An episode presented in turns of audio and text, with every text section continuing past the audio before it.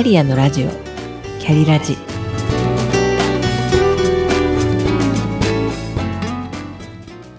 この番組は自分の中の多様性と可能性を最大限生かしてしなやかに100年生きたい。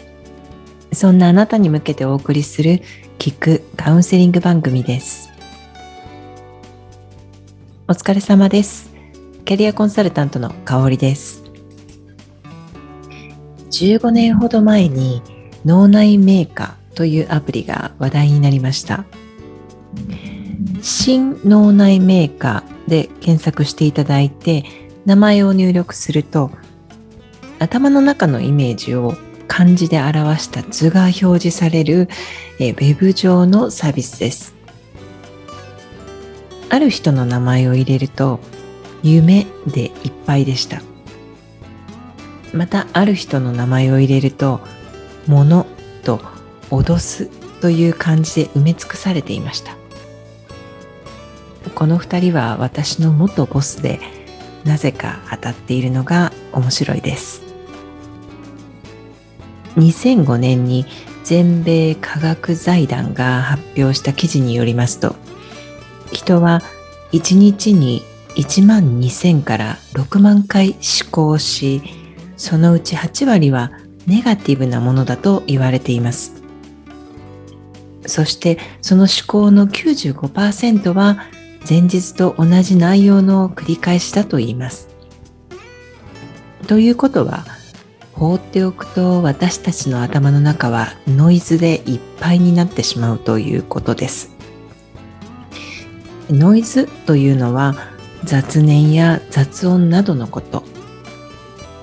ただでさえ先ほどのネガティブな感情や思考だけでもパンパンなのにさらにスマホに手を伸ばしてしまうと入れなくてもいい情報がどんどん入ってきます。入ってくる情報に感情が揺さぶられストレスにもなります。パソコンも初期はサクサク動いていたのに気づいたら動きが遅くなってしまっていることがありますね。あれもハードディスクに不要なデータが溜まっている状態ですので定期的に消去して最適化するとまたサクサクと動き始めます。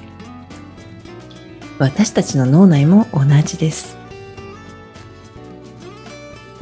ノイズの取り除き方として本日は3つご紹介します。一つ目に自然の中に身を置く。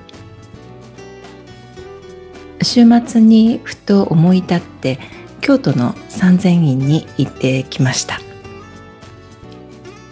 最初の目的地は別の場所だったのですが足を伸ばして三千院に行くことになり青もみじと苔の絨毯の緑色を見ているだけで何もいらないという気持ちになりました。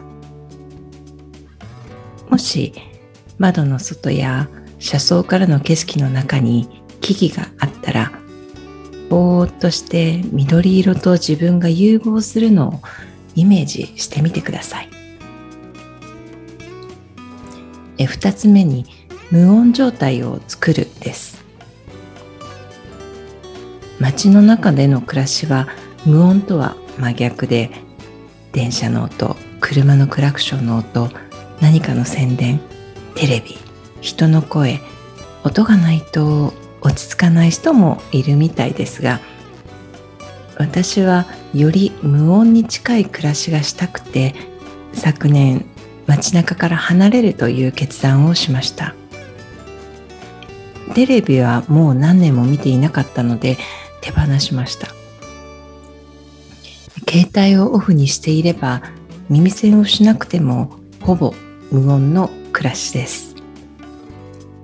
平日が正確な時間に鐘が鳴る生活をしているものですから週末は出かける以外は無音状態を作るようにして過ごします。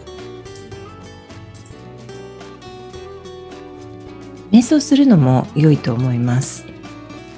瞑想は瞑想をするのではなくて瞑想状態を作ろうとしてみてください。そう思うと実はどこでもできます。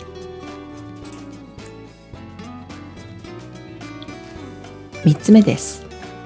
ノイズを書き出す。頭の中に溜まっていることをいらない紙で良いので書き出します。書き殴るぐらい溜まっているものを書いて書いて表に出してしまいます。表に出してあげることでノイズ雑念や雑音自身も気が済みます。いかがだったでしょうか？定期的にノイズを取り除くと脳内に余白ができます。その余白は気持ちの余裕につながりますし直感やひらめきを感じやすくもなります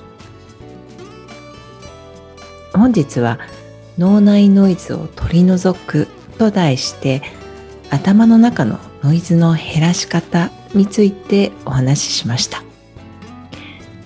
最後までお聴きくださりありがとうございました。それではまた。